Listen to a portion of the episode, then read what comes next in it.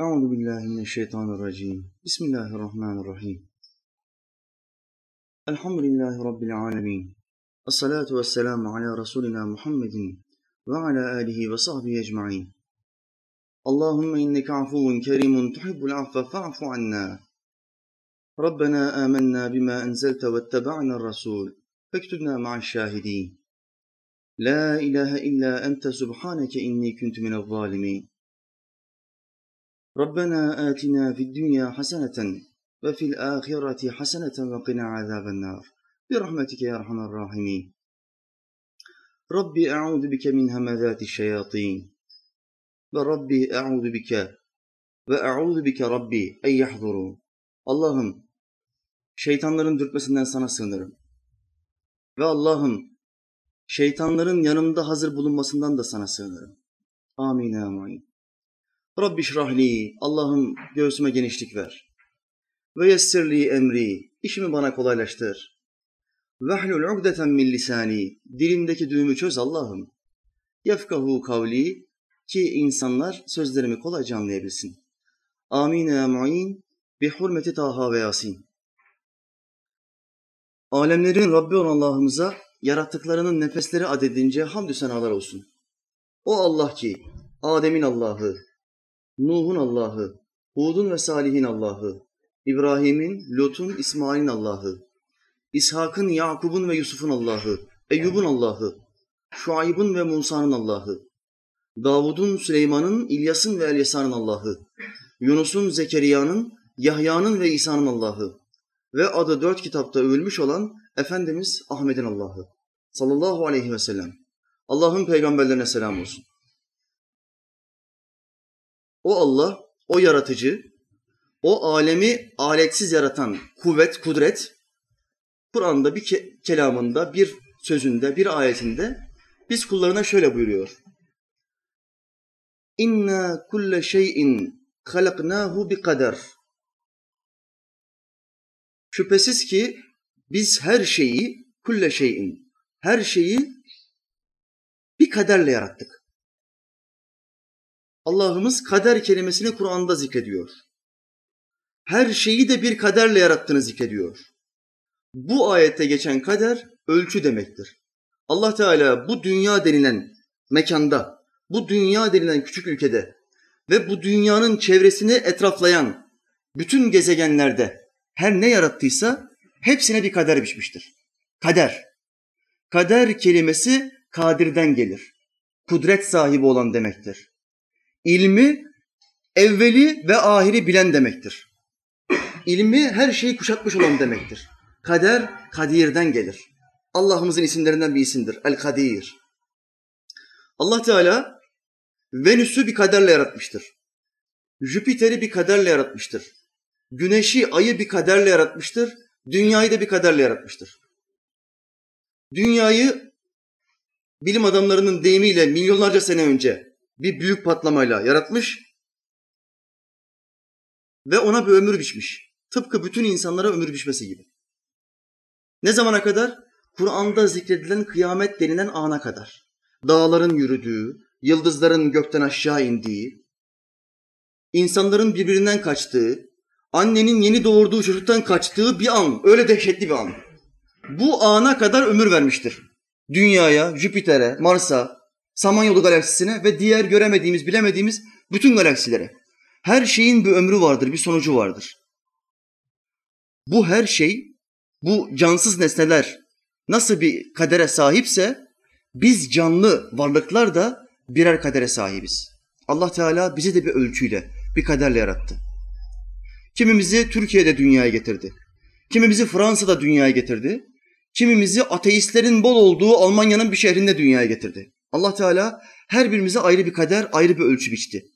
Ve hepimizi vermiş olduğu az ya da çok nimetlerle sınava çekmeye başladı. Sınava çekti.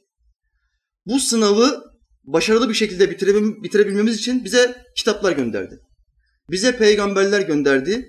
Hepsinden daha önemlisi ruh denilen kendisini arayan bir mekanizmayı içimize koydu. Nasıl ki nefis denilen kendisinden devamlı kaçan, Allah'tan devamlı uzak yaşamak isteyen bir mekanizma olduğu gibi içimizde bir mekanizma daha var. can, ruh. Bu mekanizmanın bir tek görevi var. Allah'ı aramak. Bana bu gözleri, bu kulakları, bu elleri, bu ayakları kim verdi? Benim bunu bulmam lazım. Issız çöllerde, ıssız mekanlarda yaşayan en çağ dışı adamları hayal edin. Bunların canı varsa, aklı varsa, gözü varsa, kulağı varsa ruhu var demektir. Yaşıyor, yiyip içiyor demektir. Bu adamların dahi içinde bir ilahı, bir yaratıcıyı bulma sevgisi vardır. Allah Teala mekanizmayı içine koymuştur. Fakat peygamberlerden ve onun kitaplarından kopuk insanlar bu mekanizmayı farklı farklı putlara tapmayla tatmin ederler. Bu sapkınca bir yöntemdir. Fareye tapan insan tatmin olmuyor mu sizce? Huzur bulmuyor mu fareye secde ettiği zaman? Kel ve fodul Buda'ya tapan insan huzur bulmuyor mu? Müthiş bir müzik eşliğinde, şişmanca bir heykel karşı tarafta, herkes birbirine güler yüzle, yumuşak bir şekilde yaklaşıyor. Bu bizim putumuz, tanrımızdır diyor Buda. Secde et diyor. Adamlar da gidiyor oraya secde ediyor. Çıktığı zaman şöyle diyor. Çok rahatladım. Huzurda oldum. Bence gerçekliğim bu. Diyor mu demiyor mu? Diyor. Neden böyle söylüyor? İçindeki mekanizma onu bir ilaha, bir ilahı aramaya sevk ediyor. Ama o, o mekanizmayı ters yollarda kullanıyor. Ters. Neye benziyor? Adam var evine bilgisayar alıyor. Ücretsiz kitaplar indirebilmek için. internetten kendisinin ilmi olarak gelişebilmesi adına bazı videoları izleyebilmek için yahut da hocalarından internet üzerinden ders alabilmek için.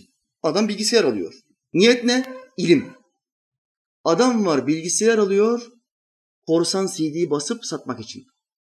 İnternetten müzikleri bilmem indiriyor. Ondan sonra CD'lere basıyor, satıyor. İnternetten erotik yayınları indiriyor, CD'lere basıyor, satıyor. İkisi de bilgisayar alıyor.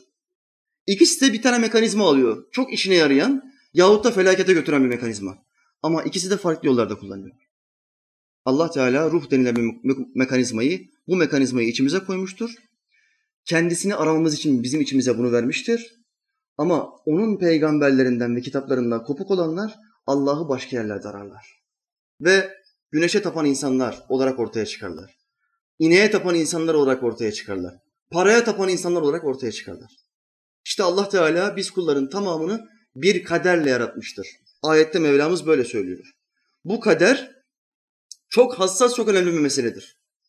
Hadis-i şeriflerde, sahih hadislerde imanın altı şartından biri olarak zikredilir. Aramızdan herhangi bir Müslüman dese ki ben imanın beş şartına iman ettim. Ancak kader kelimesine iman etmiyorum. Allah'ın bizim doğumumuzdan ölümümüze kadar olan şeyleri bildiğine inanmıyorum. Dese kafir olur. Kafirler ebedi olarak cehennemdedirler. Bu adam gece gündüz namaz kılan bir adam dahi olsa kurtulamaz. Hiçbir peygamber ona şefaat edemez. Hiçbir ameli onu kurtaramaz. Çünkü inanmakla yükümlü olduğumuz gaybi bilgilerden bir tanesini reddetmiştir. Yani Allah'ın Kadir ismini reddetmiştir. Kader sırrını, bilgisini reddetmiştir. Bilgiyi reddeden kafir olur. Zikrettiğimiz gibi Allah Teala biz canlı varlıklara birer kader tayin ettiği gibi cansız varlıklara yani aklı olmayan varlıklara da kader tayin etmiştir. Mesela güneşin kıyamete kadarki kaderi nedir?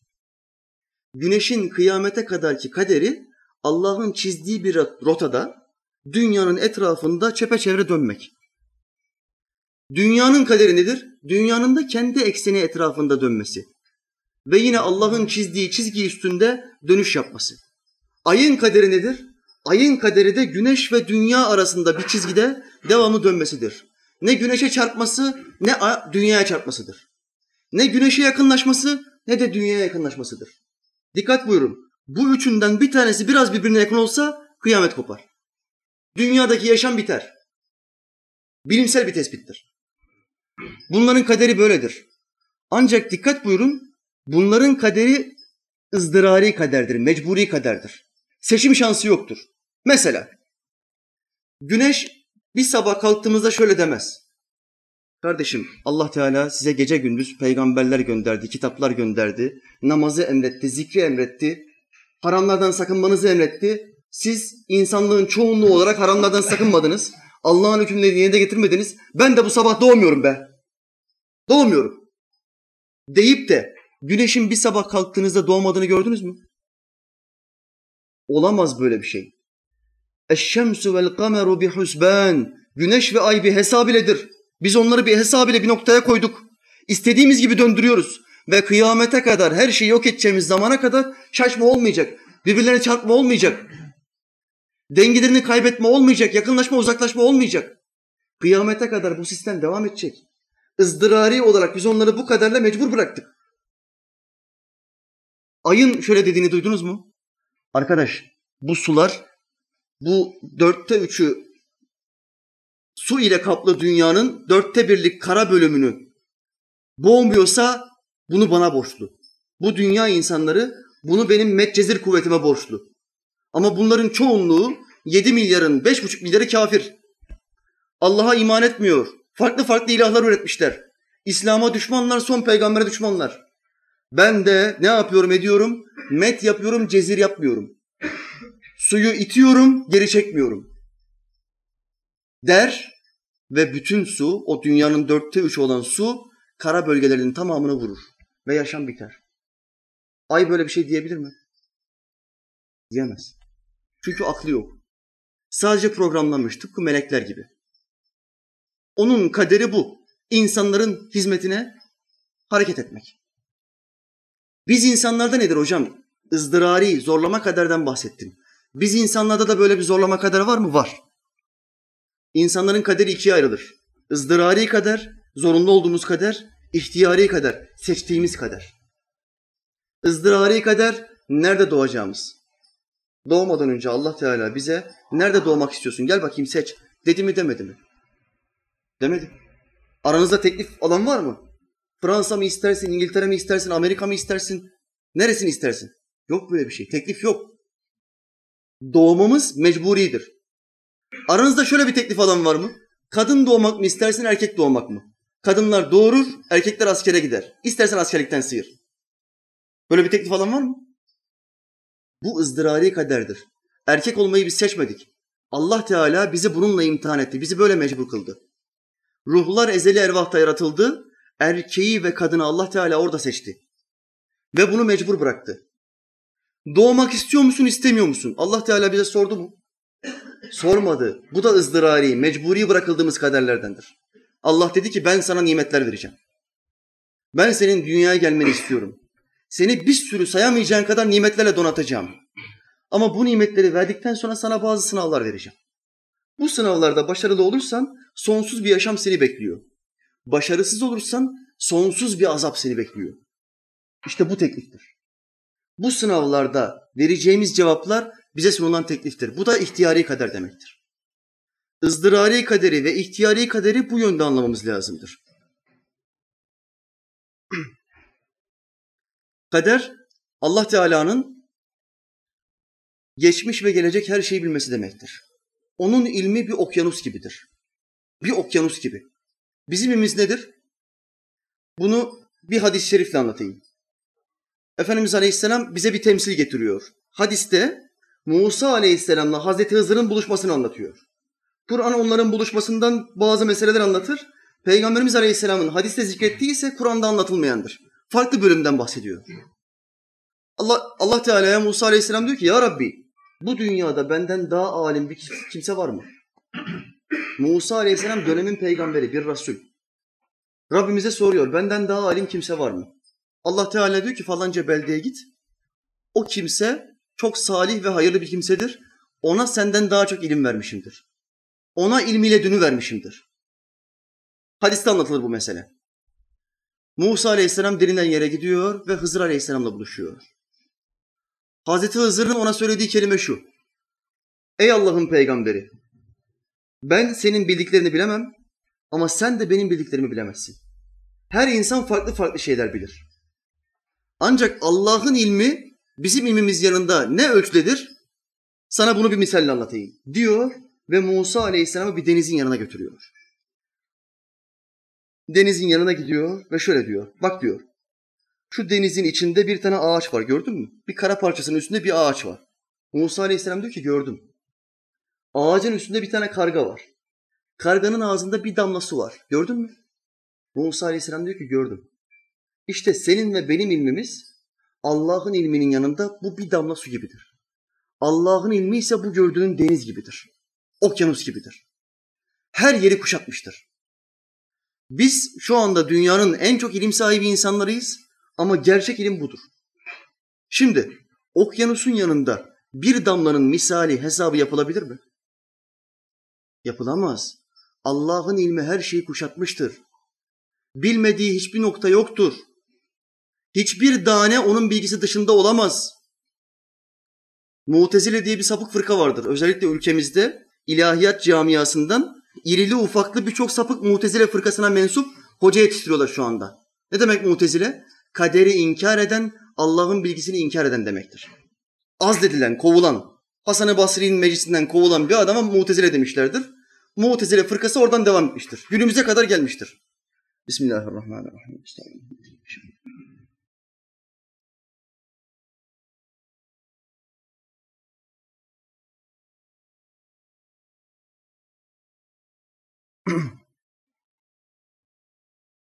Şimdi bu mutezilenin özelliği nedir? Mutezile şöyle der. Allah her şeyi bilir ama cüziyatı bilmez. Ne demek bu? Yani ne kadar çeşit yıldız yarattığını bilir ama kaç tane yarattığını bilmez. Ne kadar çeşit balık yarattığını bilir ama kaç tane yarattığını bilmez. Yani Allah adetlerden cahildir derler. Adetleri bilmez derler. Sözüm ona Allah Teala'yı yüceltmek için, Allah Teala'yı yüceltmek adına Allah'a bilgisizlik ve cahillik isnat ederler. Buna mutezile fırkası denir. Bir başka özellikleri de kaderi inkar etmededir. Alın yazısı yoktur. Kader evet Kur'an'da kader ismi geçer, kader kelimesi geçer ama Allah kullarının ne yapacağını bilmez. Onları yaratmıştır, dünyaya salmıştır ve taatile çekilmiştir. Taatil. Hani bizim bildiğimiz tatile çıkmak gibi. Tatile çıkıyoruz ve işi gücü bırakıyoruz. Her şeyi geride kalanlara teslim ediyoruz ve biz dinlenmeye çekiliyoruz. Mutezile fırkası şöyle der. Allah yaratma işlemini bitirdi ve tatile çıktı. Kulları şu anda çalışıyorlar, ediyorlar. O hiçbir şeye karışmaz, hiçbir şey bilmez. Öldükten sonra melekler ona her şeyi anlatır. Bu küfre götüren fikirlerdendir. Dikkat edin diye anlatıyorum. Yarın öbür gün bir televizyonda bir sapık mutezile hocası görürsünüz. Tonla var şimdi. Dinlersiniz ya ne kadar güzel bak hadis söylüyor, ayet söylüyor dersiniz. Cüziyatı inkar ederseniz kafir olursunuz. Allah muhafaza. Allah bizi korusun. Çok hassas bir meseledir. Bundan dolayı mezhep imamlarımız, ehli sünnet alimlerimiz ehli sünnet itikadı noktasında çok hassastırlar. Bir Müslümanın en önce bilmesi gereken mesele neye inanacağım, nasıl inanacağım? Hangi itikatta olmak zorundayım? Allah'ın Peygamber aleyhisselam 73 tane fırka çizdi. Ümmetim 73 tane ayrı ayrılacak dedi. Bunlardan 72'si cehenneme gidecek dedi. Bir tanesi cennete gidecek dedi. Ben bunun içinde miyim, dışında mıyım? Biz Müslümanların öncelikli meselesi bu olmak zorunda. Ben hangi fırkadayım? Mutezile miyim, mücessime miyim, cebriye miyim, Vehhabi miyim, Selefi miyim? Hangi sapık fırkadayım ben? Yoksa ehli sünnet vel cemaat miyim? Allah ayaklarımızı kayırmasın, bizi bu doğru yoldan ayırmasın inşallah. Amin amin. Derler ki cüz'iyatı bilmez. Denizin altında kaç tane taş olduğunu bilmez. Ama Allah'ın ayetleri böyle söylemiyor. Allah Teala ayetlerinde bir yaprak dahi onun bilgisinin dışında kıpırdamaz buyuruyor. Yaprak dahi. Dikkat buyurun. Şimdi ben soruyorum. Yıldız mı daha kıymetlidir, yaprak mı daha kıymetlidir? Yıldız mı daha güçlüdür, yaprak mı daha güçlüdür? Elbette ki yıldız daha kuvvetlidir, daha güçlüdür, daha kıymetlidir. Daha büyüktür, daha önemlidir. Yaprak bile onun bilgisi dışında kıpırdamıyorsa, bırak sayıyı adedi, bilgin dışında kıpırdamaz diyor. Yine aynı ayette Mevlamız şöyle diyor. Her daneyi bilir, her daneyi bilir. Dane ne demektir? Bitkilerde tohum vardır, tohum. Tohumu toprağa attığınız zaman o tohum toprakta yeşermeye başlarsa, toprakla anlaşması olursa yükselmeye başlar. Başak ortaya çıkar. Başak ne çıkartır? Daneler çıkartır. Dane. Bir tek tohumla yüzlerce tane ortaya çıkar. Allah'ımız ayette diyor ki her daneyi bilir. Bu sapıklarsa ne diyor? Sayıları bilmez. Taneleri bilmez. Onların hesabını yapmaz o. O külliyatı bilir. Güya Allah'ı yüceltiyor. Ama Allah'a cahillik isnat ediyor. Allah'ın bilgisi her şeyi kuşatmıştır. Allah'a cahil diyen dinden çıkar. Bu adamlara dikkat edin ve hidayetleri için bol bol dua edin. Bak Allah'ımız ayette ne söylüyor? Allah her dişinin neye gebe olduğunu, rahimlerin arttırdığı şeyi ve eksilttiği şeyi bilir. Açmam lazım. Her dişinin neye gebe olduğunu Allah bilir diyor. Her diş nedir? Hayvanların dişileri var, insanların dişileri var. Bir erkekle bir hanım beraber olduğu zaman Allah müsaade ederse bu kadın gebe olur. Ancak bu kadın çocuğun cinsiyetini 3 ya da 4 aylıkken öğrenebilir. Şu andaki tıp ancak bu kadarına müsaade ediyor. Ama Allah'ımız ne diyor? Her dişinin neye gebe olduğunu bilir. Daha annesinin karnına yeni düşmüşken. Yani rahim cidarına bir kan pıhtısı olarak yapıştığı anda Allah Teala o kız mı olacak, erkek mi olacak bilir. Onun ilmi böyle bir şeydir.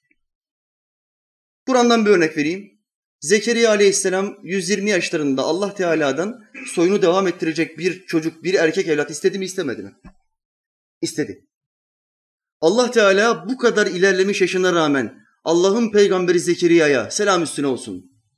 Bir erkek evlat müjdeledi mi müjdelemedi mi? Müjdeledi.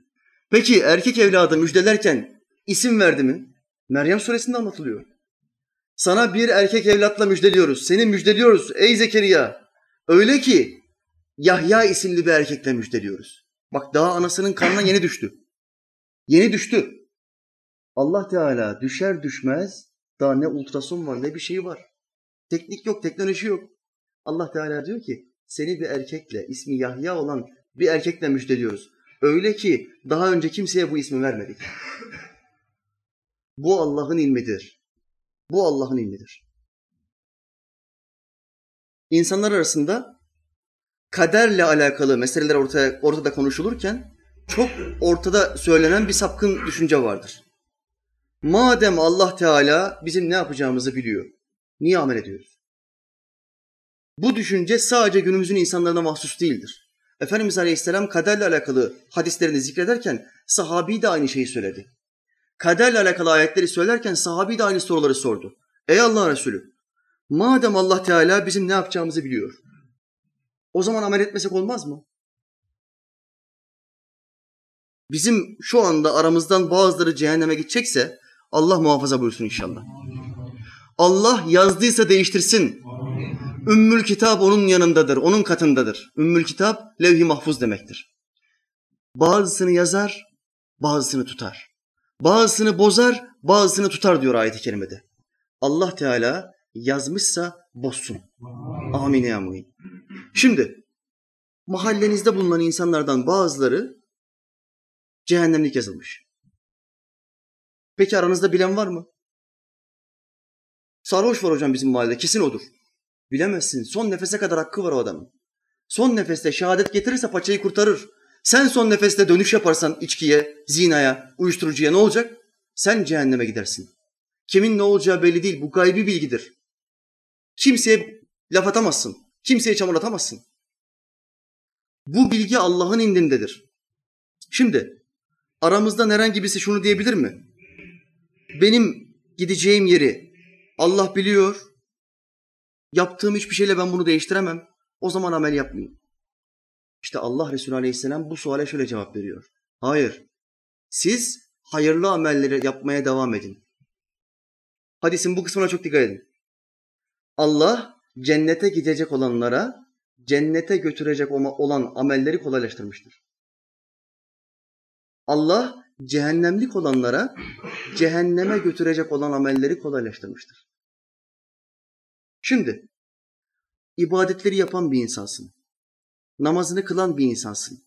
Zikrini yapan bir insansın, ilim meclislerine gelip giden bir insansın. Ve bu sana zor gelmiyor. Kolay geliyor. Bundan keyif alıyorsun. Çok güzel bir yoldasın. Hocam kendime cennetlik diyebilir miyim? Diyemezsin. Çünkü elfazı küfürdendir. Bir adam dese ki bu kadar iyi amel yaptım ben kesin cennetliyim kafir olur. Yine bir adam dese ki bunlar hep itikat kitaplarımızdandır. Ben bu kadar bu kadar pislik yaptım bu dünyada kesin cehennemdeyim. Bu adam da kafirdir. Bu da ümidini kesmiş demektir.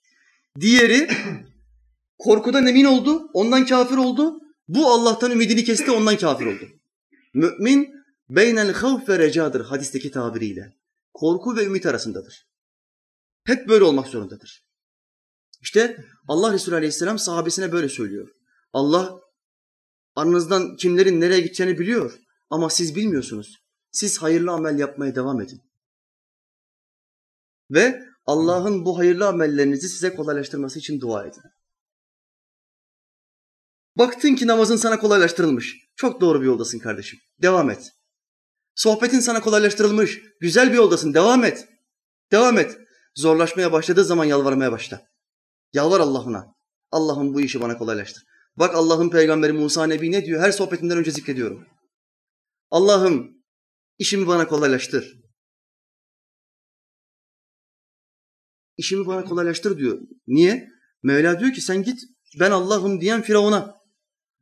Allah'ın ben olduğumu söyle. Tek ilah var o da benim. Onu da ben yarattım onu söyle diyor. Musa Aleyhisselam diyor ya Rabbi ben gideceğim ama onun ordusu var benim hiçbir şeyim yok. Sen işimi bana kolaylaştır. Dilimdeki düğümü çöz ki insanlar sözlerimi anlasın. Bu Musa Nebi'nin duasıdır. Musa Nebi bir peygamber, bir Resul Allah Teala'dan işinin kolaylaştırılması için yardım istiyor. Ey Müslüman sen neyine güveniyorsun ki yardım istemiyorsun? Bismillah.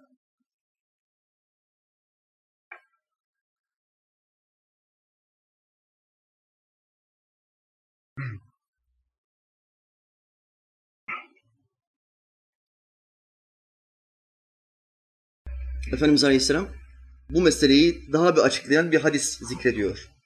Hadisi Hazreti Ali radıyallahu anh rivayet eder. Ya Ali, senin vesilenle bir insanın hidayete ermesi, güneşin doğup battığı her şeyden daha hayırlıdır. Bak tek bir insan, senin vesilenle hidayete erdi, İslam'a girdi. Namaz kılmıyordu, namaza başladı. İçki içiyordu, içkiyi bıraktı. Uyuşturucu kullanıyordu, uyuşturucu bıraktı. Tek bir adam. Böyle tek bir adama hidayetine vesile olman, güneşin üstüne doğup battığı her şey ne demektir? Dünya demek değildir. Ayın da üstüne doğup batıyor. Venüs'ün de üstüne doğup batıyor. Merkür'ün de üstüne doğup batıyor bu güneş. Bütün bunların hepsinden daha hayırlıdır. Tek bir adamın senin vesilenle hidayet ermesi. Hazreti Ali şöyle de, dese olur mu peki? Yahu nasılsa benim kaderimde eğer bir insanın hidayetine vesile olmam varsa kendiliğinden olur. Ben hiç çalışmayayım. Hiç uğraşmayayım. Allah'ın peygamberinden öğrendiğim bu ilimleri kimseye anlatmayayım. Evimde oturayım. Dese ve evinde otursa kimseye vesile olabilir mi? Dünya sebepler alemidir. Çalışmak zorundasın. Vesile olabilmek için ilmi kesbetmen lazım, ilim öğrenmen lazım, ilim meclisine gelmen lazım. Evinde otursan, şu anda dizi izlesen, burada öğrendiğin ilimler aklına gelir mi? Bir anda lup diye beynine iner mi? Böyle bir şey yok. İlmi öğrenmenin şartları vardır. İlim meclisine gideceksin, kitap okuyacaksın. Dinleyeceksin. Allah'ın peygamberi buyurdu ki ben size dinlemenizi emrediyorum. Çünkü dinlemeyen öğrenemez. Susup dinlemeyen, sessiz bir ortam ortaya çıkartmayan öğrenemez. İlmin şartlarını yerine getirmen gerekiyor. Vesile olmanın şartları da bir yere gitmektir. İnsanlara gitmek, insanları davet etmektir. Şimdi salı akşamı geldi. Ben de dedim ki ya kaderimde insanlara ilim öğretmek varsa zaten onlar beni bulur. Ben bu akşam sohbete gitmeyeyim. Desem ve buraya gelmesem. İlim öğretmek nasip olur mu bana? Olmaz. Olmaz. Sebep olman için gitmen gerekiyor, adım atman gerekiyor, hareket yapman gerekiyor. Kaderinde varsa zaten insanlar benden ilim öğrenir deyip kurtulamazsın işin içinden. Bunlara da cebriye denir. Yine sapık fırkalardan bir tanesidir. Cebriye. Yani zorlayanlar demektir. Kader beni zorlarsa ben namaz kılarım. İçki içiyorum ama kader beni zorladığı için. Allah'a iftira atanlardır bunlar da. Kader seni bu konularda zorlamaz. Kaderin seni zorladığı meseleleri zikrettim. İbadetle alakalı meseleler kaderin bize serbest bıraktığı, Allah'ın bize serbest bıraktığı meseleler. İster ilim meclisine gelirsin ve insanlara bir şeyler öğretirsin. Yahut da gelip bir şeyler öğrenirsin. İstersen evinde yatar boş boş diziler, filmler seyredersin. Evinde açar roman okursun. hayali hay- hayat hikayelerini okursun.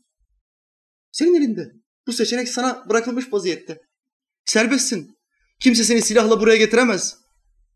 Kimse seni zorla evinden çıkartıp hadi bu akşam sohbete geleceksin yoksa kafanı kırarım diyemez. Özgürsün. Ve seçimi sen yaptın. Seçimi Allah'ın ilim meclisine gelmekle karar kıldın. Seçimi bu şekilde ortaya koydun. Dolayısıyla kaderimizin neticesinin güzel olmasını istiyorsak ilmi kesbedeceğiz. Hayırlı ve güzel amelleri kesbedeceğiz. Yani çağrıştıracağız. Harekette bulunacağız. Bulunduğumuz zaman Allah Teala bize ilmi vermeye başlayacak. Hadise budur. Bir de tedbir meselesi vardır. Hocam, başımıza bir musibet gelip gelmeyeceği Allah katında yazılı. O zaman tedbir almamıza gerek var mı? Allah Teala Kur'an'da buyuruyor ki tedbirinizi alın. Siz tedbirinizi alın. Kendinizi bile bile tehlikeye sokmayın. Bu ayetlere karşı gelmemek için Müslüman ne yapacak? Tedbirli hareket edecek. Ya kardeşler, benim dükkanımda çalışıyorsunuz, sigara içiyorsunuz. Sigaraları istediğiniz gibi yere atabilirsiniz. Ben burada kesim yapıyorum. Yanıcı maddeler var ama zaten kaderimde dükkanımın yanması varsa kimse engelleyemez. Sigaraları yere atın. Diyebilir misiniz? Dememelisiniz. Çünkü bu şeytan işidir. Bu Allah'ı imtihan etmek demektir. Allah'ı imtihan edemezsin. Allah seni imtihan eder. Tefsirlerde bir mesele anlatılır. Şeytan İsa Aleyhisselam'a geldi ve şöyle dedi. Ey Allah'ın Resulü, ey Allah'ın Nebisi, peygamberi, senin ölmeyeceğin garanti, insanların öldürmesinden korunacağın garanti. O zaman ne yap? Bir mucize ortaya çıkartmak için kendini şu tepeden aşağı, uçurumdan aşağı at. Nasıl ölmezsin? Allah seni kurtarır. Dedi. İsa Aleyhisselam ne cevap verdi? Ey melun şeytan! Allah kulu imtihan eder. Ben Allah'ı imtihan etmem. İşte tedbir almayan insanlar Allah'ı imtihan ediyor demektir. Kaderle oyun oynuyor demektir. Allah'la oyun olmaz. Tedbirini alacaksın. Sahabiler bir mesele rivayet ederler. Allah Resulü Aleyhisselam bir sokaktan yürüyordu. Sokakta yürürken baktı ileride sol tarafta eğik bir duvar var. Allah'ın Peygamber Aleyhisselam duvarın oradan geçecekken yolunu değiştirdi ve karşı tarafa geçti. Yürüdü gitti. Şimdi ayetlerde Mevlamız Peygamberimiz Aleyhisselam'ı öldürülmekten ve ölmekten koruyacağını, sair şartlarla öldürülmekten koruyacağını beyan ediyor. Kimse onu öldüremeyecek. Ayetlerle sabittir. Korunmuş bir insandır. Buna rağmen hiçbir felakette onu öldürememesine rağmen öldüremeyeceği müjdesi varken Allah'ın peygamberi ne yapıyor? Duvarın altından geçmiyor. Halbuki duvar eğik vaziyette. Onun tam peygamberimiz geçerken yıkılma ihtimali çok düşük.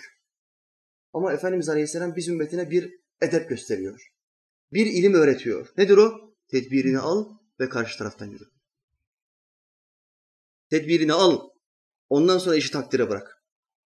Tedbiri almadan kadere teslim oldun demek Allah ile imtihanlaşmak, alay etmek demektir. Müslüman böyle olmaz. Bir örnek daha vereyim. Yine çalışmama gerek yoktur. Zaten kaderimde zenginlik varsa Allah Teala bana havadan zenginlik verir diyen insanlar var. Çalışmayı sevmeyen Müslümanlar var. Böyle bir kafa, böyle bir mantık İslam'da yoktur. Müslüman çok çalışır, her şeyin en güzeline sahip olmaya çalışır ama ahireti için dünyasından daha çok çalışır. Hocam dünya için çok çalışabilir miyiz? Hiçbir sıkıntı yoktur. Caizdir. Çok da makbuldür. Ama dengeyi kurmak zorundasın. Ahiret için çalışman muhakkak dünyadan bir adım önde olmak zorundadır. Temsil getireyim. Öğle ezanını işittin. Ezanlar okuyor ama sen hala çalışmaya devam ediyorsun. Ezanlar geçti gitti, ikindi vaktine yarım saat kaldı. Ama sen hala çalışmaya devam ediyorsun. Dengeyi kurmuş oldun mu? Cık, olmadın. Şeytana çalışıyorsun şu anda. Helal bir işi harama doğru çevirdin. Artık o anda yemek bile yesen haram. Yemek yemek haram olur mu hocam? O bizim asli ihtiyacımız. Namaz vakti çıkacağı esnada, kazaya kalacağı esnada yemek yemek, su içmek haramdır. Yapamazsın. O anda yapabileceğin tek iş abdest almak ve namaz kılmaktır. Kazaya kalmayacak. Kaza büyük günahlardandır. İslam bunu söylüyor. Ama Müslüman boyuna vakitleri atlatıyor. Boyuna vakitleri atlatıyor.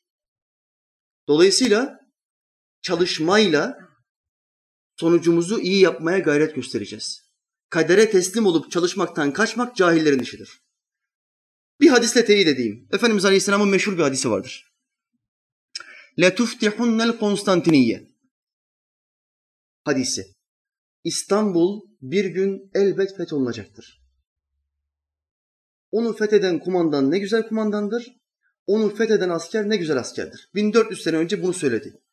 Allah'ın peygamberinin birçok gaybi haberinde olduğu gibi bu da vuku buldu. Ortaya çıktı. Ama konumuzla alakalı kısmına geleyim. Sultan Fatih şöyle dese. Yahu böyle bir hadis var. Benim peygamberimin geleceğe dair gaybi mucizeleri de var. Yüzlerce mucizesi çıktı. Bu da çıkacak. Benim kaderimde varsa bana zaten sirayet eder bu. Dolayısıyla benim çalışmama hiç gerek yok. Dedi mi? Demedi. Şahi toplarını icat etti. Gitti en büyük top ustasını tuttu. Gönlünü yaptı, anlaşmayı yaptı. Şahi toplarını, o 10 metrelik kale duvarlarını delecek topları üretti. Bitmedi. Planlar yaptı, programlar yaptı. Hisarları dikti. Bitmedi. Tarihte ilk defa havan topunu icat etti. Havan topu ne demektir? Aşırtma top demektir. Kale duvarına vurmadan arka taraftaki destek kuvvetlerine vuran top demektir. Aşırtma top. Bu topları tarihte ilk yapan kimdir? Sultan Fatih. Unutmayın bunu. Çalıştı. Çalıştı. Allah çalışanın yardımcısıdır. Mevlamız yardım etti ve Sultan Fatih bir çağ kapattı, yeni bir çağ açtı. İstanbul'un Fatihi oldu. Peygamberimiz Aleyhisselam'ın met ettiği ne güzel kumandan oldu. Onun askerleri çalıştı, gayret gösterdi. Yahu bu kadar koşturmayın kardeşim, bu kadar aç açıkta saldırmayın, zaten kaderimizde varsa olur demedi. Mücadele ettiler ve bu şehre sahip oldular. Müslüman da bu örnekte olduğu gibi dünya hayatında kadere teslim olup yan gelip yatmayacak. Şimdi ben bu ağacın altına geldim. Adam yazlığa gidiyor. Ağacın altına oturuyor. Bu Cebriye fırkası. Ağacın altına oturuyor ve bekliyor. Eğer kaderimde üstteki armutun benim mideme girmesi varsa o armut düşecek, elime gelecek. Yoksa elime gelmeyecek diyor. Ağaca sırtını yaslıyor. Ama armut düşmüyor. Sırtını yaslarken duramıyor, ileri geri yapıyor. Hadi, hadi, düş diyor. Sapık fırk oldu mu böyle saçma sapan işler yaparsın. Düş diyor. Yetmiyor, omuz vurmaya başlıyor. Düş, hadi düş diyor ama ne gelen var ne giden. Ne elma düşüyor ne armut düşüyor. Böyle iş olur mu? Ağaca çıkacaksın. Bismillah diyeceksin, armutu kopartacaksın. Sonra çeşmenin altına koyacaksın, yıkayacaksın. Sonra bıçakla kesip ağzına koyacaksın. Bizim cahil insanlarımız Allah'tan bekliyor. Çukurları Allah kassın. Silahları Allah ateşlesin. Melek ordularını Allah yollasın, savaşları Allah kazansın. E sen ne yapacaksın? Ben yan gelip yatacağım. Çünkü ben Müslümanım. Böyle iş yok kardeşim. Bak Osmanlı'nın tarihine, bak İslam tarihine. Bu kadar sahabe boşuna mı can verdi? Gayret yapacaksın, çalışma yapacaksın ve Allah Teala yardım edecek. Bu işin sırrı budur. Mesela fakirler, her mahallede muhakkak fakirler vardır. Zar zor geçinen, kıt kanaat geçinen, durumları zor olan insanlar.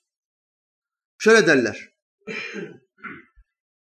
Fakirdim, zengin oldum. Kaderimi yendim. Dikkat buyurun. Kaderimi yendim deyip kaderin dışına çıktım manası vermek isterler. Her iki şekilde de bu durum kaderin içindedir. Yani Allah'ın bilgisi içindedir. Sende değişen fakirlik ve zenginliktir, haldir. Bilgi değişmedi. Allah seni hala biliyor. Allah Teala senin kaderinde daha önce fakir olacağını yazmıştı. Fakirliğe sabrettin ya da etmedin. Seni fakirlikle imtihan etti. Şimdi sırada zenginlikle imtihan etme dönemi geldi. Şu anda seni zenginlikle imtihan ediyor. Her şey bir kaderledir. Fakirlik ve zenginlik de bir kaderledir. Mesela yine günümüzde çok kullanılan bir kelime vardır. Kaderi yendi. Adam kanser oluyor. Ondan sonra tedavi görmeye başlıyor ve tedavisi olumlu sonuç veriyor. Allah Teala kullandığı ilaçlar vesilesiyle şifasını veriyor. Sonra etrafındaki insanlar ve bu insan cahilse şöyle diyor. Kaderi yendim. Yani Allah benim hakkımda bu kanser hastalığından öleceğimi yazmıştı ama ben çok gayret ettim, ettim. Olumlu ve pozitif yaklaştım ve kaderimi yendim. Allah'ın bilgisinin dışına çıktım demiş, oluyor. Bu sapıklıktır. Bu İslam dışına çıkmak demektir. Yaptığımız şeyler olumlu ya da olumsuz her şey kaderin içindedir. Değişmez.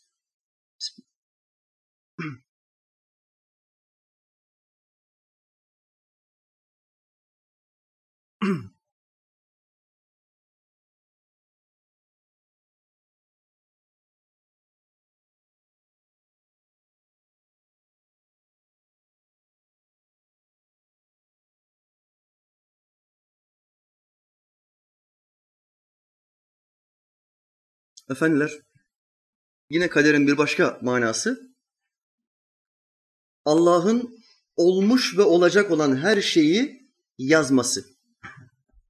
Şu andaki her şey ve kıyamete kadar olacak olan her şey yazılıdır. Cennete kimlerin gideceği, cehenneme kimlerin gideceği yazılıdır. Kader, Allah'ın olmuş ve olacak her şeyi yazmasıdır. Ama burada soru şu, Allah'ın yazması bizi o şeye zorlar mı? Zorlama olur mu? Bir insanın bir şeye, bir yere bir şeyler yazması başka bir insanı o şeye zorlar mı? Zorlamaz. Allah'ın da bizim hakkımızda bir yerlere bir şeyler yazması bizi o işleri işlemeye zorlamaz. Bu işi böyle anlamamız lazım. Hocam yazıya delil söyleyebilir misin? Allah'ımız ayetlerinde yazılarından bahseder. Nasıl yazdığından, neden yazdığından bahseder. De ki Allah'ın bizim için yazdığından başkası bize erişmez. Efendimiz Aleyhisselam'a Mevlamız diyor ki sen onlara de ki Allah'ın bizim için yazdığından başkası bize erişmez. Siz bize bazı iddialarda bulunuyorsunuz. Sizi öldüreceğiz, sizi yok edeceğiz, İslam yok olacak. Bundan sonra dini anlatamayacaksınız, Kur'an'ı anlatamayacaksınız. Sen onlara de ki Allah'ın bizim için yazdığından başkası bize erişmez. Yani ayet diyor ki bize bütün insanlar için yazılmış olan bir bilgi var. Bu bilginin dışında bize hiçbir şey gelmez. Başka bir ayet daha söyleyeyim. Ne yeryüzünde vaki olan ne de sizin başınıza gelen hiçbir musibet yoktur ki biz onu yaratmadan önce bir kitapta yazmış olmayalım. Daha önce birçok insanın başından musibetler geçti. Bugün de birçok insanın başından musibetler geçiyor. Kıyamete kadar da birçok insan musibetler görecek. Bu dünyanın kuralı musibetler, sıkıntılar, zorluklardır. Efendimiz Aleyhisselam hadislerinde bunu şöyle anlatır. Şu temsile çok iyi dikkat edin.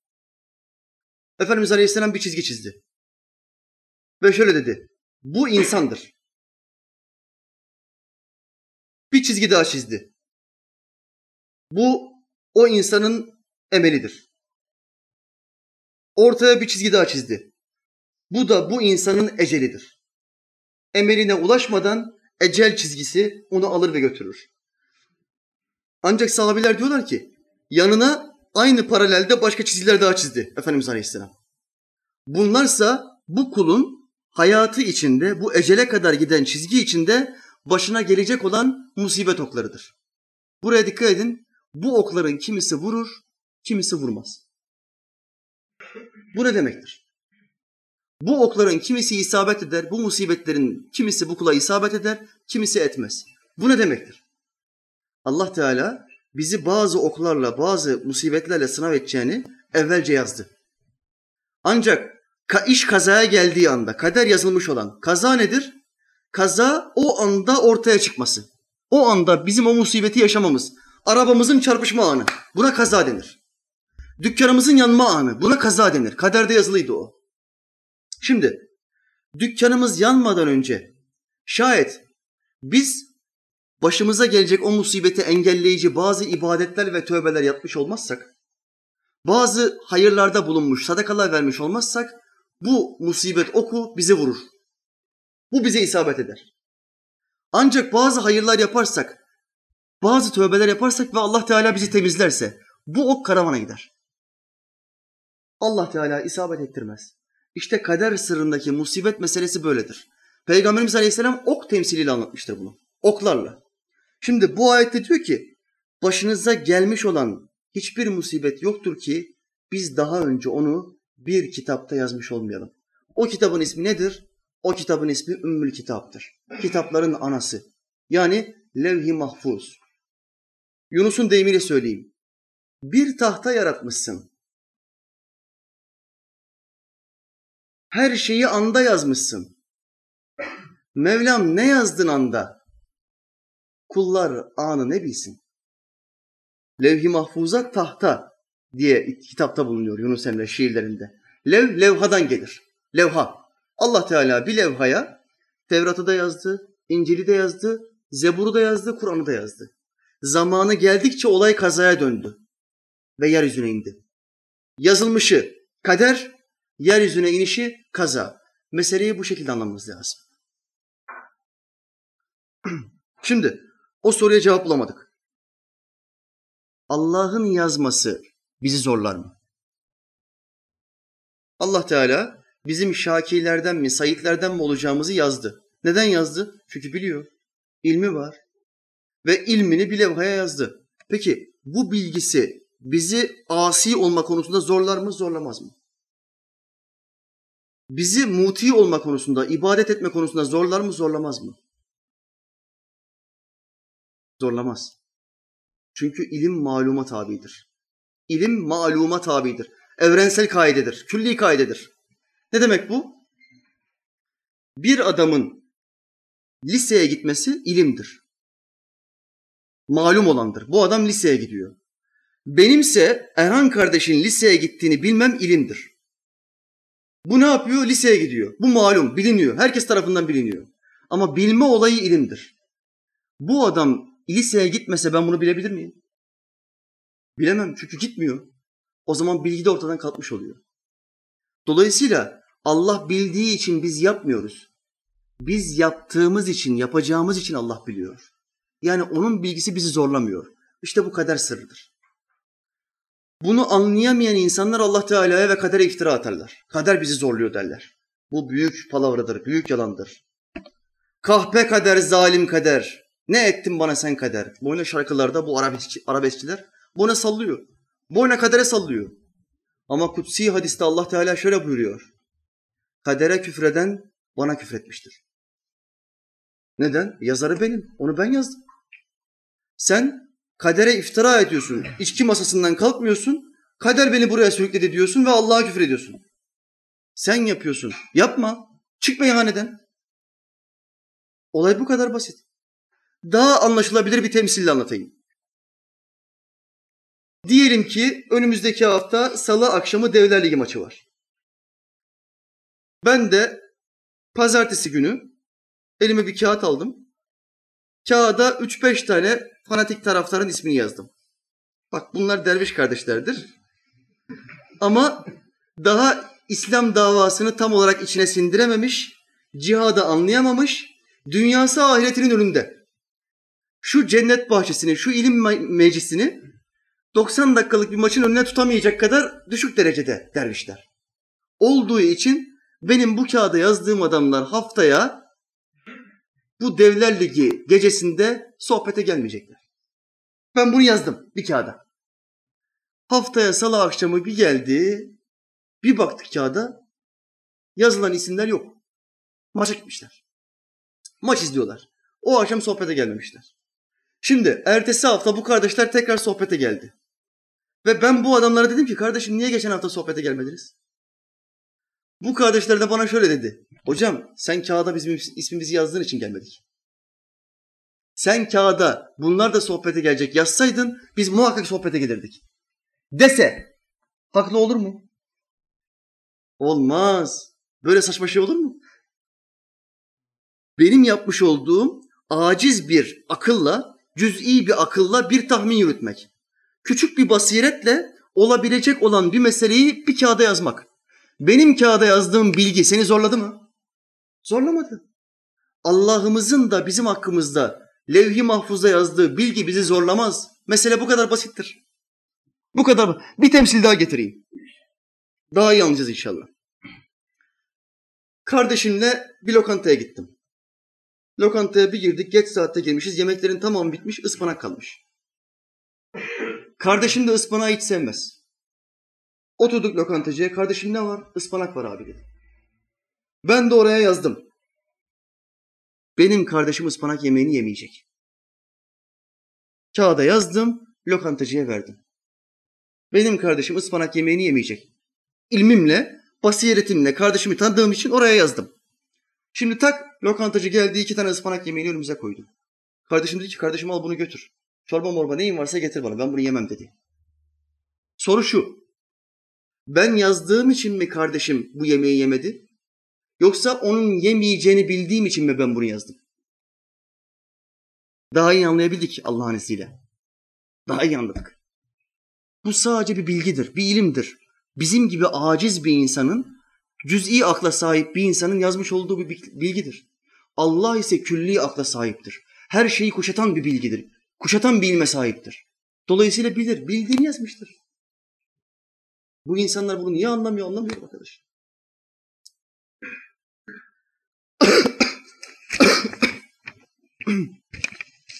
bir temsil daha getireyim. Bunu da öğrenciler dinlesin. Öğretmenin dedi ki kardeşim seni yarın şu konuda imtihana çekeceğim. Tarih konusunda seni sınava çekeceğim. Dedi. Akşamleyin eve doğru giderken öğretmen aldı senin sınav kağıdına, sözlü notuna. Yazdı sıfır. Bak daha sınav çekmemiş. Sıfır yazdı. Neden bunu yazdı öğretmen? Onun haylaz bir öğrenci olduğunu biliyordu. Biliyordu ki akşamleyin bu eve gidince pes oynayacak. Televizyon seyredecek. Maç izleyecek. Geceleyin dersine çalışmayacak. Ertesi gün geldiği zaman da sözlüsünü veremeyecek. Diye bir tahminde bulundu ve bu ilmini not olarak oraya yazdı. Sıfır yazdı. Öğrenci de sabahleyin geldi. Evladım gel bakayım buraya. Anlat bakayım tarihte ne olmuştur? Öğrenci dedi ki hocam çalışamadım. Elektrikler kesikti çalışamadım hocam. Evladım ben zaten senin böyle olduğunu bildiğim için daha dünden itibaren sana sıfır koymuştum. Dese öğretmen. Öğrenci de şöyle savunsa kendini. Ha hocam bak sen sıfır koymasaydın ben kesin çalışırdım. Sen sıfır koyduğun için ben çalışamadım. Deme hakkına sahip mi? Sahip değil. İşte bugün cehenneme doğru koşturan kullar Allah Teala'ya bunu deme hakkına sahip değil. Ya Rabbi sen bize sıfır koydun. Sıfır koyduğun için biz böyle cehenneme kafa kol gidiyoruz. Namaz kılmıyoruz, zikir yapmıyoruz, ilim meclisine gitmiyoruz, hacca gitmiyoruz, zekat vermiyoruz, oruç tutmuyoruz. Sıfır koymuşsun sen bize. Suç senin. Deme hakkına sahip mi? Sahip değil. Sahip değil.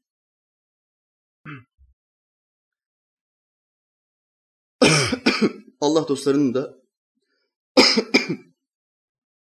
bu kaderi tarifi vardır. ızdırari kaderi ve ihtiyari kaderi çok güzel tarif eden velilerden bir tanesi Hazreti Mevlana'nın üstadı Şems-i Tebrizi Hazretleri'dir. Mübarek şöyle der. Kader yolun tamamını değil, sadece yol ayrımlarını verir. Güzergah bellidir. Ama tüm dönemeç ve sapaklar yolcuya aittir. Öyleyse ne hayatın hakimisin ne de hayat karşısında çaresizsin. Şimdi bir yol var diyor. Kadere yol denir. Yolda güzergah belli, gidilecek yer belli. Bu adamın cennetlik mi cehennemlik olduğu belli. Allah Teala bunu biliyor. Ama Allah Teala bizi mecbur bırakmamış. Yol ayrımları vermiş. Her düz yolun sonunda muhakkak yol ayrımları vardır. Yol ikiye ayrılır. İster sağcılardan olursun sağ tarafa gidersin. İster solculardan olursun sol tarafa gidersin. Solculardan olanlar, sola gidenler kitabını soldan alanlardan olur. Ashab-ı meş'eme, Kur'an'ın deyimiyle. Onlar solculardır. Kitabını soldan alanlardır. Onlar ebedi olarak cehennemdedirler. O ayrıma geldiği anda, ayrımı örnekle anlatayım. Arkadaşın seni akşamleyin halı sahaya çağırdı. Halı sahaya bir gittiniz ki zaten kadro full dolmuş. İki tane adam dışarıdasınız. Ya kardeşim moralim bozuldu maç yapacaktık. İstediğimiz gibi olmadı. Gel çıkalım bir iddia bayine gidelim. Biraz kumar oynayalım. Dedi. Bak düz yolda gidiyordun. Şimdi çapraza geldin. Sen dedin ki tamam ya. Tamam gidelim bir kumar oynayalım. Dedin.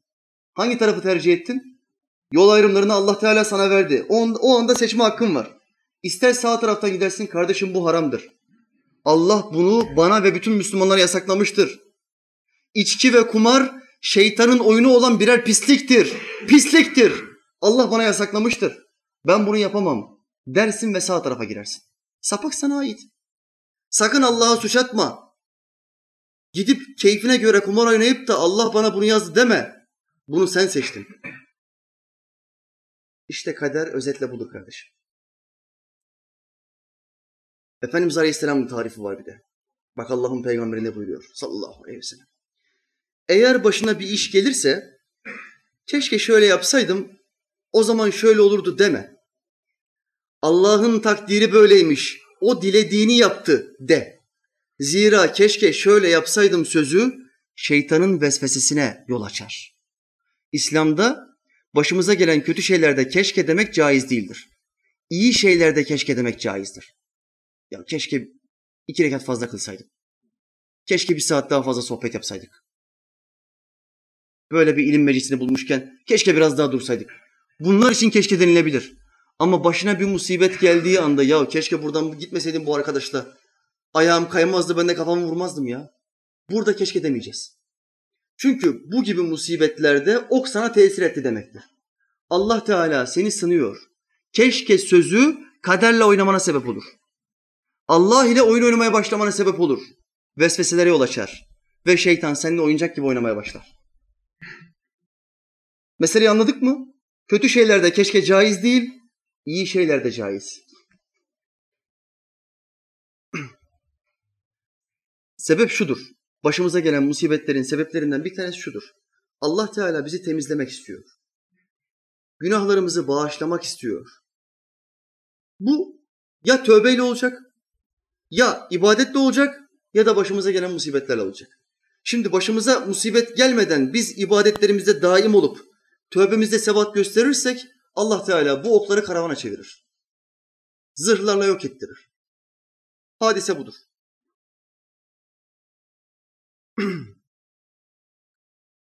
Yine günümüzde sapık hocaların çok savunduğu bir mesele. Buna şahit oldum internetten bazı videoları izlerken. Sapkın profesörlerden bir tanesine yine mutezile akımını benimsemiş gibi görünen Vehhabi kafalı profesörlerden bir tanesine internet üzerinden bir tane adam telefon açıyor. Diyor ki hocam bir sualim var. Telefonun ucundaki cevaplayacak olan profesör şöyle diyor. Kardeşim buyur. Hocam diyor ben evlenmek niyetindeyim. Benim kimle evleneceğimi Allah bilir mi bilmez mi? Soru bu. Hocanın verdiği cevap şu. Allah senin kimle evleneceğini bilmez. Eğer bilirse seni zorlamış olur. Kaderi anlayamamış sapık adamlardan bir tanesi. Kader ilmini çözememiş, ehli sünnet alimlerinden kopmuş, mezhepsiz, mesnetsiz sapıklardan bir tanesi işte. Ne diyor? Bilmez. Şimdi soruyu soran şöyle diyor. İlave ediyor. Hocam, yani çok garip bir şey söylediniz. Peki mezhep imamlarımızın bu konudaki görüşü nedir? Bak sen kopuksun diyor. Madem kopmuşsun diyor, bari diyor mezhep imamlarımızdan bana bir delil getir. Profesör şöyle diyor. Boş ver onları ya. Aynen dinledim bak. Cevap bu. Boş ver onları ya. Kim o boş ver dedikleri? İmam-ı Azam, İmam Şafii, İmam Ahmet, İmam Malik. Boş ver onların kader görüşlerini. Benim dediğim doğrudur. Onların hepsi yanlış. Peygamber dönemine en yakın olanlar, milyonlarca hadis bilenler. İmam Ahmet bin Hanbel bir milyon hadisi ravileriyle beraber ezbere bilir. Dört mezhep imamı içinde en çok hadis bilen İmam Ahmet bin Hanbel'dir. Hadis ilminde zirvedir. Sen diyorsun ki ben İmam Ahmet bin Hanbel'den daha iyi bilirim. İmam-ı Azam'dan daha iyi bilirim. Diyorsun ve bunları aşağılıyorsun. Televizyona çıktı ehli sünnet hocalarından bir tanesi, Diyanete bağlı. Allah razı olsun inşallah. Allah razı olsun. Bir sual sordu bu sapık profesöre. Münazaraya çıkmışlar. Hocam dedi, elinde bir kağıt var. Bu kağıt sizin bir kardinale yazdığınız mektuptur. Bu sapık profesör kardinale bir mektup yazıyor. Mektuba şöyle başlıyor. Ekselansları falanca kardinal hazretleri. Ekselansları falanca kardinal. Ne demek ekselansları? Hazretleri, mukaddes insan, yüce insan demek. Üç tane Allah var diyen bir adama karşı hitabetine bakın. Ekselansları diye başlıyor. Ama hayatlarını tevhid yoluna harcamış olan mezhep imamlarına karşı nasıl ta- tabirde bulunuyor? Boş ver onları ya. Allah'ın dinine hizmet eden mezhep imamlarına boş ver onları. Üç tane Allah var diyen bu kadar sakal bırakmış adama ekselansları. Bu nasıl bir sapıklık? Bu nasıl bir ikiyüzlülük? Bu nasıl bir İslam'ın arkasından bıçak sallama? Bu nasıl bir hainlik? Bu nasıl bir ajanlık? Sen neyin peşindesin? Allah hidayet etsin. Amin amin. Kimle evleneceğimizi de Allah bilir. Seçimi biz yaparız. Ama Allah bilgisi dışında olmaz. O bilir. Onun bilgisi dışında hiçbir şey olmaz. İki sapık fırkayı da bitireyim, anlatayım, kapatalım inşallah. Hizmetimin başında biraz değindim. Rast gelirsiniz bir yerde diye anlatmak zorundayım bunu çünkü bu çok hassas bir meseledir. 72 sapkın fırkadan Mutezile ve Cebriye günümüz lisanıyla Mutezile ve Cebriye Mutezile alın yazısı yoktur diyen Allah kulların ne yapacağını bilmez diyen Cebriye ise kaderimiz bizi içki içmeye zorluyor. Kaderimiz bizi namazsızlığa zorluyor diyen iki sapık fırka. Bu ikisini unutmayın. Ancak Efendimiz Aleyhisselam'ın bu iki fırka hakkında hadisleri vardır. Ta 1400 sene önce söylemiş. Böyle fırkalar çıkacağını biliyor mübarek. Gaybi bilgilerden, Allah Teala'nın kendisine vahyettiği gaybi bilgilerden. Bak ne buyuruyor. Ümmetimden iki grup vardır ki onların İslam'dan hiçbir payları yoktur. Mürciye ve kaderiye. Mürciye ve kaderiye. Mürciye ne demektir? Cebriye demektir. Zorlayanlar, raci olanlar, kader bizi zorluyor diyenler. Kaderiye ne demektir? Ehl-i sünnet alimleri bu hadisleri hep şerh etmiştir, açıklamıştır. Kaderiye ise muteziledir. Allah cüziyatı bilmez. Kulların alın yazısı yoktur, bunlar uydurmadır diyenler. Bu iki sapık fırkaya, kadersizlere dikkat edin. Televizyonlarda bazı hocalar bas bas kadere inanmak zorunda değilsiniz. Teferruattandır diye zikrediyorlar. Bak bir hadis daha söyleyeyim. Bu da Ebu Davud hadisidir. Dikkat edin neyin? Bu hadis kapak olsun inşallah. Her ümmetin mecusisi vardır. Mecusisi. Her ümmetin. Ne demek mecusi? Ateşe tapan. Adem Aleyhisselam'dan bu zamana kadar ateşe tapan insanlar olmuştur ve kıyamete kadar da olacaktır. İlk ateşe tapan kimdir? Kabil'dir. Adem'in hayırsız oğlu. Her ümmetin mecusisi vardır. Benim ümmetimin mecusileri ise kader yoktur diyenlerdir. Var mı şu anda? Var. Televizyonda bas bas bağırıyorlar. Hocamızdır, mücahit adamdır, alim adamdır. Ama adam diyor ki kader yoktur. Allah'ın peygamberi 1400 sene önce söylüyor. Benim ümmetim mecusileri de kader yoktur diyenlerdir. Hadis devam ediyor. Onlardan biri ölürse cenazesine katılmayın. Allahu Ekber.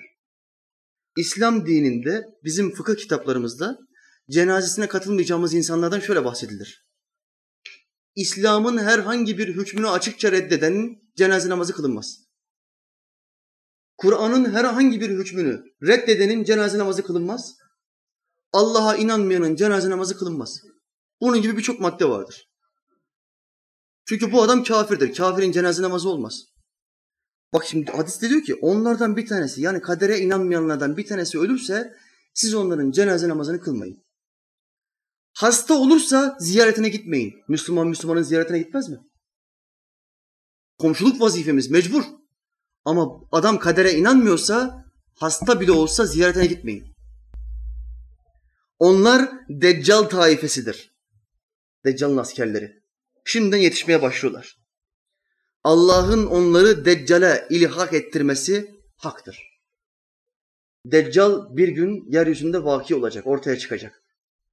Ortaya çıktığı anda da Allah Teala bu taifeyi, bu kadersizleri, kadere iman etmeyenleri hangi gruba dahil edecek? Deccal grubuna. Ve bizim karşımızda Deccal'ın safında biz Müslümanlara karşı mücadele edecekler. Allah Teala bizi kazananlardan etsin inşallah. Amin ya muin. Velhamdülillah.